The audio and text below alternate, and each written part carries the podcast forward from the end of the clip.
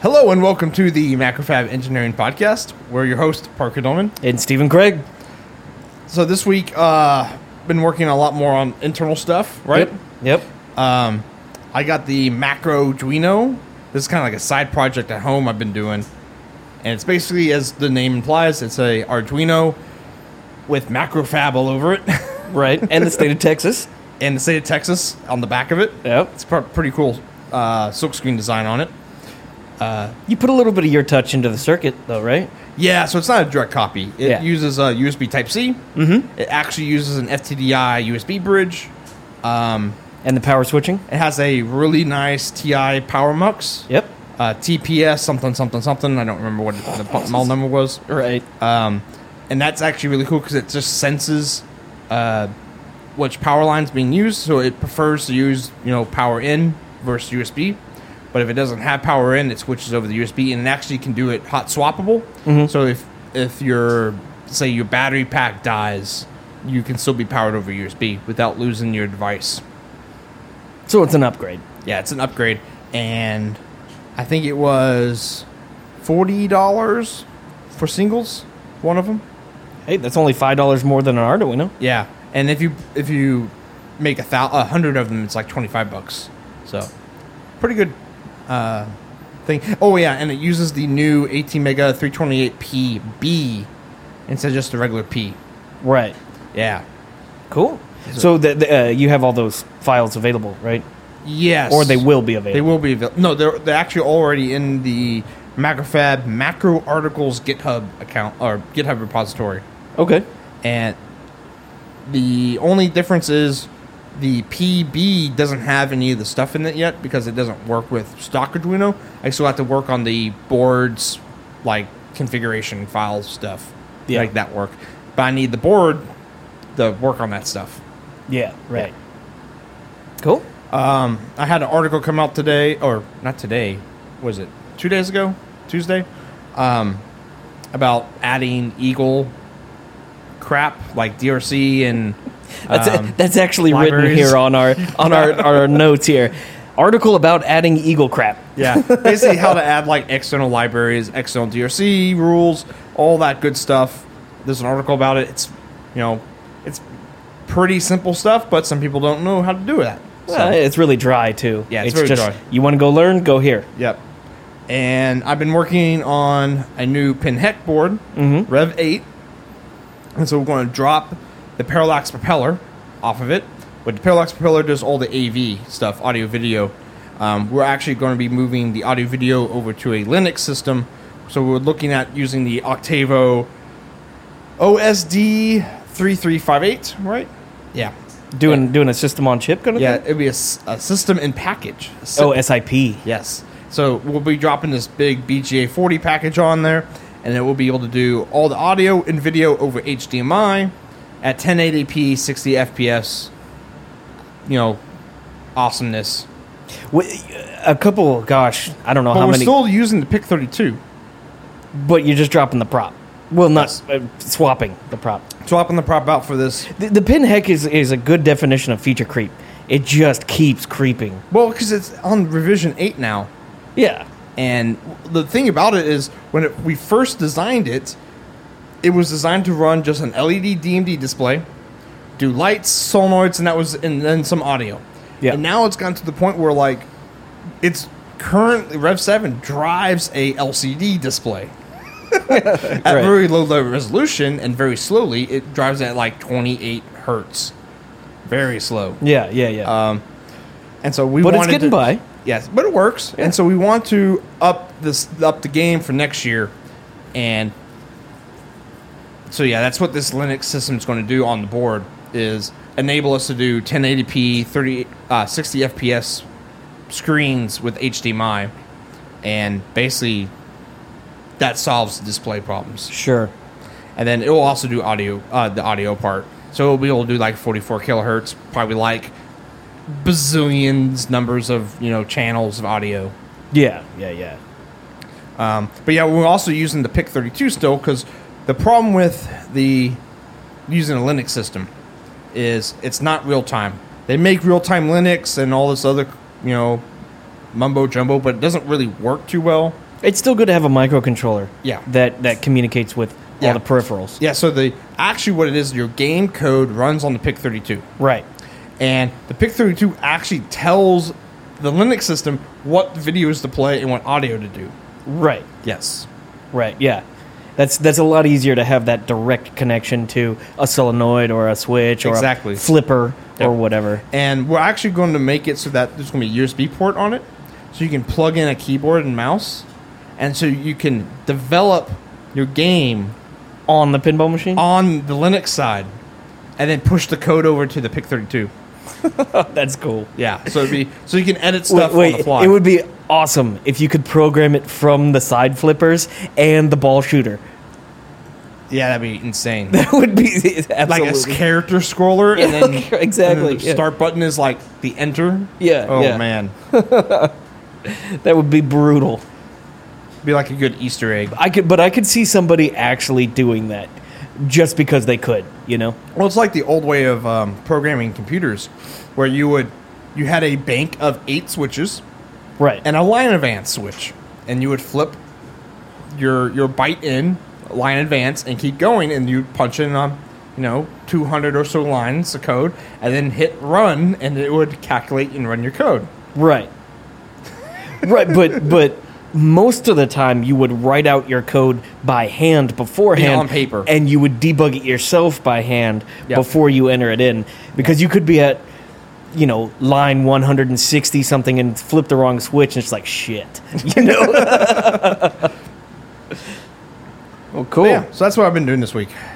yeah, so I've been doing a little bit of, uh, or a, a good bit of internal stuff too, do, but working on uh, a bunch of process documents, so flow charts and things like that. Kind of not Fun really. side of engineering. Yeah, yeah, yeah, yeah. They, they they don't necessarily tell you you're gonna, you're gonna do this in engineering school, but flow charts and all that good stuff and process definition and it's all part of manufacturing, but not necessarily the fun stuff.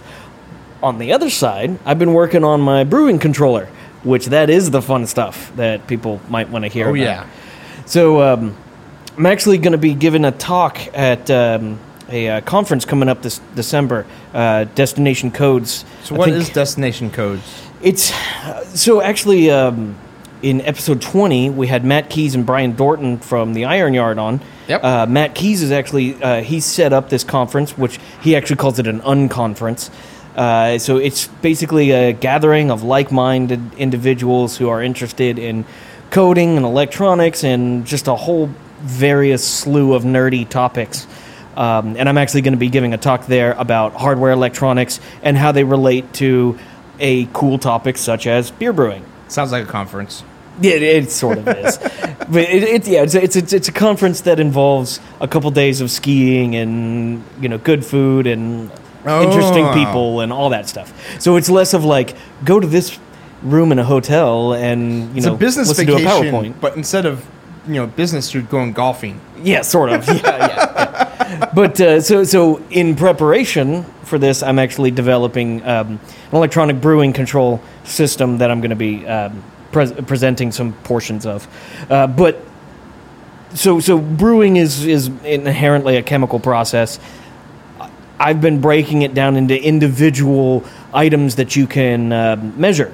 So when it comes down to you know brewing, it's it's working with grains, it's working with water, it's working with a couple of physical processes like temperature. You have to uh, maintain temperature, time, flow rate, a, a handful of things like this. So so I've been um, the biggest one actually is flow rate for me that I've been kind of toying with at the moment. Uh, and it's actually really difficult to find flow sensors or good flow sensors, I should say. You, no, inexpensive flow sensors that are good. They, yeah, there we go. There we go. You're right because I don't want to spend fifteen hundred dollars on a flow sensor. Yes. Uh, and and there's nothing like beneath the industrial world. There's not really There's nothing flow out there. sensors. Yeah. Uh, they, don't get me wrong; they exist, but most of the time they're like, "Do you want to measure, you know, 50 gallons an hour?" Not really. I want to measure half a gallon a minute. You know, Yeah. I want to measure like real small flow rates, and that's been difficult to find. But I did find one on Atlas Scientific which they have a bunch of really cool environmental sensors ph uh, um, color pressure temperature. They have a whole bunch of different sensors that they offer, and they have some flow meters that I actually picked up one, and I've been playing around with that, which has been interesting, uh, just because flow is so difficult to measure quantitatively through Yeah. electronics. So the, the the one I got can measure down to 0.1 gallons per minute, and I've been playing games with uh, an Arduino connected to that, and and I've been getting uh, good results with it, but. Um, just measuring flow is not enough. I actually purchased a motorized ball valve off of Amazon. That Yeah, you is- actually got that in today. Was it yesterday? yesterday, yesterday, got that in You yesterday. showed it to me today. Yeah, right. so I've been playing around with that, which is cool because I think I'm gonna. What I want to do is I want to write a PD loop that controls the ball valve that is on the output of a pump that pushes through my flow meter, and then I'm able to basically I, uh, identify and control everything. And right now, I've been doing everything on an Arduino because it takes like ten minutes to write code to do this Yep. stuff. And if you screw it up, it's like okay, whatever. I'll just change a variable. You should use a macro Arduino. You know, for 40 bucks, I might have to do that. Yeah. Although, okay, so all of this said, I, I was watching EEV blog just the other day, the uh, the mailbag, which is a fun segment. Oh, that's the one. That's pretty much the only one I can watch of his. were, you, were you about to say bear or something like that? Not that bad. But well, okay, so the mailbag is fun because it's just a whole bunch of random crap. But he had, and I didn't, I hadn't seen this before. He, he uh, uh, Dave Jones was talking about um, the uh, little panda, or the sorry, latte panda. Latte Panda. Latte Yep. Panda, uh, which is a single board computer like a Raspberry Pi or BeagleBone kind of thing, but it runs a full copy of Windows 10 and it has an Arduino built into it. Now does it run? It's it can't be x86 Windows 10. You know, I don't know. I, I don't know which. It's got to be the like the Windows 10 that's running on the Raspberry Pi. It's got to be the. Is there a Windows 10 that runs on Raspberry Pi? I think so. Yeah. Huh. Okay. I don't know. Um, Okay. So maybe it's maybe it's stripped down. Uh, from what I read, it seemed like it was a full, full copy. Yeah. But but but it's it's cool because it's just natively for me not being a programming dude and not really wanting to dig through all the Raspberry Pi garbage. Uh, I'm like, oh, that sounds cool. So so I might I might start playing around with that. But it's it's just cool that that you have the microcontroller directly connected to a computer, sort of like the um, pinhead now Yep. is going to be with the Linux and the PIC. Um, so I'm I'm going to start investigating that and seeing what that can do for me in uh, my burn rig. Yeah, the great the thing about the pinhead is we have to basically hit a price point. It's one of those because the thing about your brewing equipment, you don't really have a price point. You can just No, build it. no, no. I'm not Um, looking to sell this. I'm not looking to And so- manufacture it. Yeah, but the pinhead is like we have to hit an X amount in dollar amount, Right. And so that you know we can build pinball machines and they're profitable. Exactly. Um, exactly. Yeah. Yeah. The thing is, we're axing an eight dollar part to put a forty dollar part on it. So I got to figure out how to where can I cut out of the bomb to, to get that forty dollar part, make it the the board the same price. It might be the price of the board has to go up a bit, but you know that's fine because we're also getting a ton more feature out of it. Yeah. As long as you get the value out of it. Yes. As long as we can get basically, because that's the thing with the prop is we're maxing it out. It's pretty much done. We're we're at the everything's in assembly now. Wow, you've gone that low. Yeah. Just to get all the speed out of it. All the speed and all the uh, RAM we can't get out of it. Ugh. Yep. Assembly's cool for about five minutes, and then when you have to write something big, you're like, "Oh God, this is horrible." Our entire audio driver is in in assembly. Who wrote that? Roy Eltham. Really? Yep. Cool. Hey Roy. He listens to the podcast, so Oh, okay. yeah. Hey, how's it going, bro? Ah. So I think that's it, right? Yeah, yeah. We're on the RFO. RFO. So the uh, this is really interesting. You found this article. Yep. the is it KIST, KIST Process Engineers, which is the Korea Advanced Institute of Tech, uh, Science and Technology. Yes. Um, they have developed a new kind of chip packaging for ICs. Yeah. that basically allows them to make flexible chips.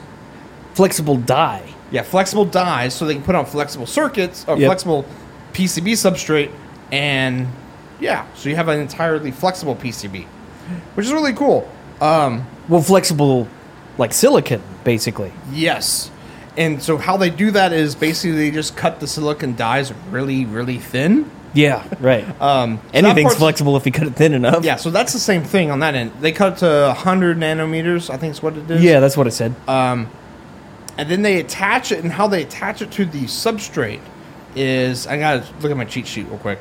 Um, oh yeah, it's called ACF, which is um, the anastrophic conductive film.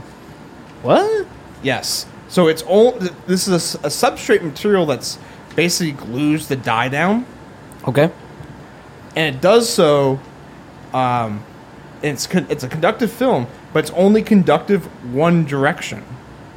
Like a diode? No, more like polarized sunglasses. Huh. And so electrons can't go sideways in the substrate, they can only go through the substrate. And so when you glue a dye on Oh. top of it, It's got a weird crystalline structure. yes. Yeah, that makes sense. Yeah. And so when you glue the substrate down, you the basically the this basically replaces the bond wires. Yeah.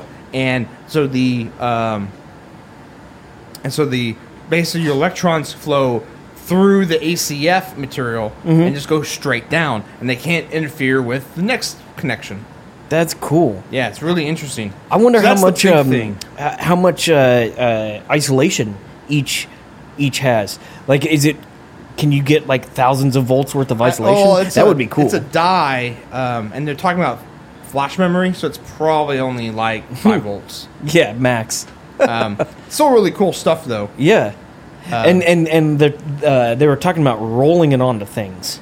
Yes. So yeah, um, when they, it- it's almost like printing a newspaper. When you look at like the big drum, Yeah. and it's like spinning and putting the ink on stuff. It almost looks kind of like that's what they're kind of explaining of how this stuff gets applied to the how the dies get put down and stuff. Right. Yeah. Yeah. Kind of, kind of like the way uh, laser printer Yes. uh, does stuff, yep. but laser printing silicon dies. That's cool. Yeah, it's really cool stuff.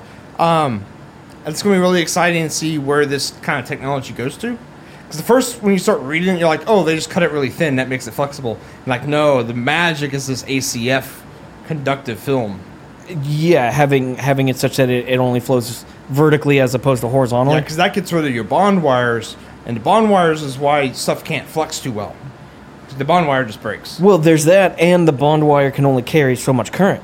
Well, this stuff can't carry that much current. This is for low voltage, low power stuff. Yeah, I get. Okay, yeah, Yeah. Cool stuff. awesome. So, um, actually, saw a really cool article this week, and this this was something I didn't know.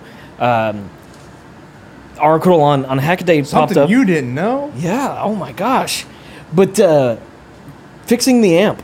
I thought engineers do ampere. everything. We do, don't? Didn't you know that? No. So the the, the amp, the the unit of measurement for um, current, is not fixed. It's not necessarily a known quantifiable unit But my yet, multimeter does. No. but it doesn't. What and, and and this was I di- I didn't know this and I probably should have, but it's it's it's there's seven um, uh, base units in the SI Yeah. uh, world, and the only unit of the base units that are uh, derived for uh, electricity is the ampere, but it's not fixed by anything yet. Um, the actual definition, and I pulled this directly from Wikipedia, which is the most reliable source of information on the internet, right? but uh, okay, so up get there. this. The, this is the, a direct quote. The amp is a constant current that will produce an attractive force of 2 to the negative 7 newtons of force per meter of length between two straight parallel conductors of infinite length and negligible circular cross section placed uh, on uh, one meter apart in a vacuum. You can't even do that. No, it's not possible. You can't even I can't build even that. understand what that is. Well, first No, of all, no, no, so you know, there's it's- two things about that you can't do. yeah. One pure vacuum. uh, infinite length of And wire, infinite length. and negligible cross section. You can't do that's three things. Like, that's three things, yeah. Three things. So so our entire unit of all of electricity is something that is just a thought. It, it exists in a mathematical formula on a chalkboard. Exactly. So we actually Physics 101. we or actually Math back 101. we back derive our main unit of electricity, the amp. Uh, we back derive it because voltage we can measure voltage as difference of potential in Yep. current or a difference of, of, of charge and then we know the resistance, and then you get amperage. and then you can back do that through so you have to use multiple equations to get to your base unit Yep. so all of this to be said that's ridiculous in today's day and age because a amp is actually defined as one coulomb worth of charge, Charge. passing through one unit of space a, a node. in one second. Yep. Right. So one coulomb of charge, we actually don't even really fully know what that is in terms of elementary charge of elect- uh, electrons, but we actually have the ability to count the number of electrons that pass through something. Yep.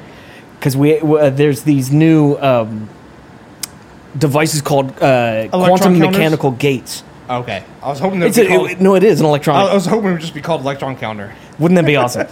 it, well, uh, okay, in effect, it is. So, so now instead of fixing the amp based off of a back calculation from a volt, which in that in itself is a back calculation of a coulomb, now we can physically count how many electrons are going to be going through a particular area one by one in a unit of time, therefore, d- d- therefore fixing the amp and finalizing the seventh or the, the one electrical base unit of current, which I find this stuff super interesting. That we're like, it's 2016 and we're still doing this stuff. Yeah. You know? Uh, so how far off were we?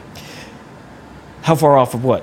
What was our uh, our current estimates versus what these things actually spit out? These quantum gate.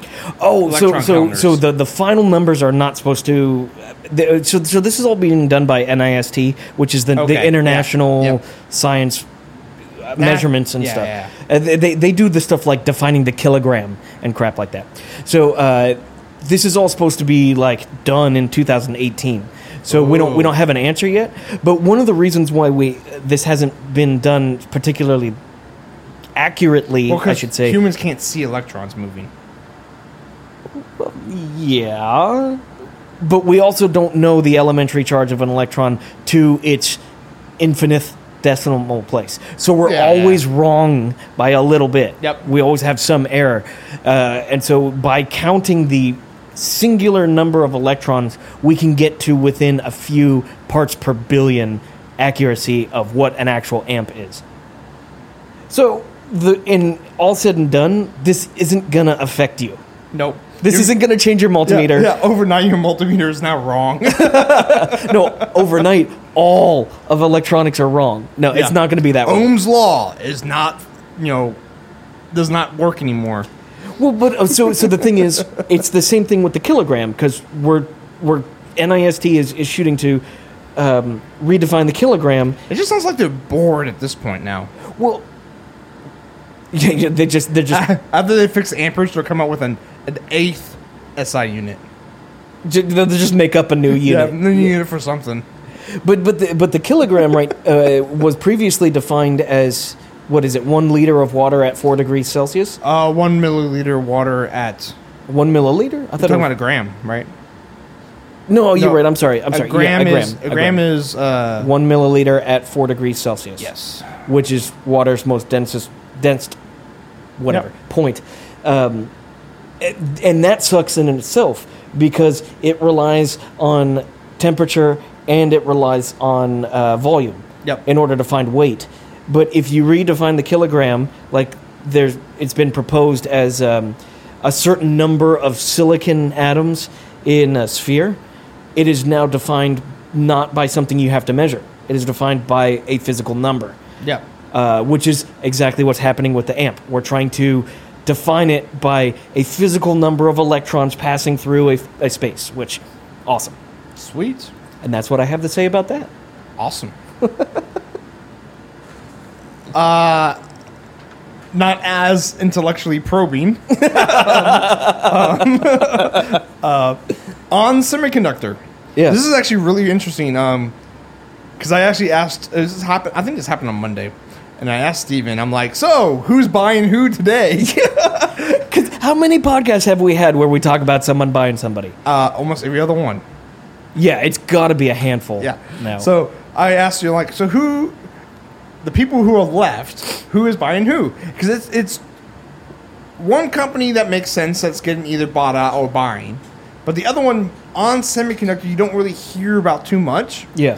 You just like happen, at least in my mind, you just happen to use their part sometimes. so I didn't even realize how. Oh damn it! I have to use an on semi. Well, I just never thought about it. yeah. like right. because they're not like they, I guess they don't have like a presence in like uh, in media or anything. They're well, by just, by default, you don't just go to on semi. yeah, yeah, yeah. It's um like it's like uh they just don't have a media presence. Like 'cause you know of Ti because Ti market has marketing Right. and stuff like that. And TI does everything. Yeah. Also, how many times have you mentioned that linear technology? They make great stuff, but you can never buy it. yes, You, on semi doesn't have that, That- kind of thing. yeah, Oh, that- it's that- just like, oh, this is an on part. Okay. okay, yeah, whatever. it has, it's a really good LDO, sure. yeah. Thanks. So and I didn't know how big they were at all. Yeah. the Brian Fairchild, which is like the granddaddy of all semiconductor. It- yeah. Fairchild started it. Yep. Uh, way In back fact, there's the- some really cool YouTube videos about Fairchild talking about some of the first ICs yeah. and and showing their like slides and films for ICs where they're like, we have over sixty transistors in this IC. it's like uh, good for you. Go watch them. yeah. Well, I will have to post them on Yeah, on, the, on yeah. it because I haven't seen those yet. They're cool. Um, but that, so on has been cleared to buy Fairchild. Um, it's going to be two point four billion dollars. Of course. Semiconductor companies have so much money. Yeah. Um, but on the condition, this was interesting because this is one of the first ones that has a condition that Fairchild has to sell their IGBT ignition line. 'Cause what I think is basically on semiconductor, they make IGBT ignition uh, switches. Mm-hmm. And I think Fairchild is probably the only other people that do that. And so it would be a monopoly. And so Fairchild has got to sell Ah. off their this line to make this work. I was about to say, if you're buying them off, why would you want them to sell their stuff if they're a Exactly. competitor? Yeah, you're Yeah. right. They're they're avoiding much bigger problems Yep. in the future. So I'm always wondering is like, what if no one buys it, that line? Well, why don't you buy it? Sure, one dollar. There's my offer. Yeah. Anyways, um,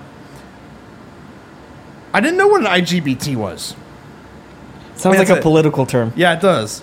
Or some kind of like, yeah, whatever. I won't even go there. Um, it means an insulated gate bipolar transistor, and so I basically read the Wikipedia a- article on IGBT. See, we both go to the world, the, the internet's most uh, reliable site Yeah. for information. And basically, what an IGBT is, it's well, first the bipolar transistor existed, Yes. and then the MOSFET came out, Right.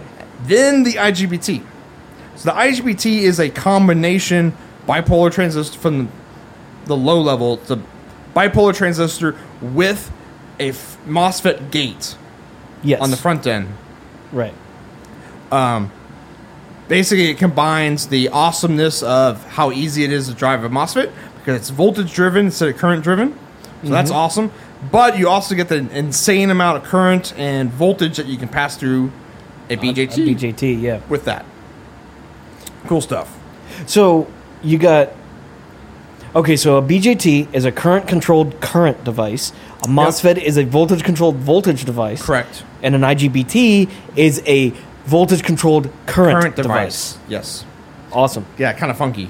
So then, is there another one that is a current controlled voltage device? I mean, you can set Hmm, no. up a you can set up a, a uh, an op amp to do that, Yeah, but I don't. I, but I don't but think like so. a, a, a singular component. like a topography. Yeah, uh, a yeah. silicon topography. I don't think so. huh? There probably is a design, but there's no need for it. Yeah. Yeah. Um, but it's a cool. I, I I didn't know about these things, and basically because I don't have to play with 300 amps and the thousand volts.